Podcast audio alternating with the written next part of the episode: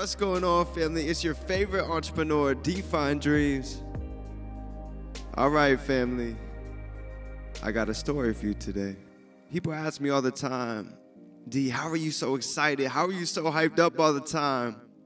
And I respond, I'm alive. How could you not be excited? We woke up today. So I want to paint you this picture, right?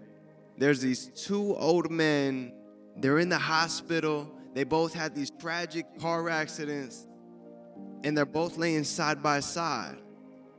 And in between them, there's a curtain. And every day, you know, over time, they started to build this phenomenal relationship.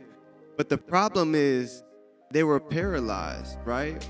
The guy that was on the opposite side of the window, he couldn't ever get up and actually look outside. So every day, he would wake up his partner and he would say, Hey, John, you know, can you look out the window and tell me what's going on outside? You know, I want to see what's going on. I can't get up. So if you could please just, you know, give me a vision. Let me be able to see outside. And every day, John would wake up and he would go out to the window and he would tell Dan, he would like, man, I see all these cars going by. I see these kids playing at the park. I see this old man walking this little dog. He's adorable. And every day he would paint this picture. And months would go by, and a year went by. And there was one day that Dan woke up and he's like, John, John, get up, get up. You gotta tell me what's going on outside. I need to see it. And John didn't respond. And the nurse comes in, and uh,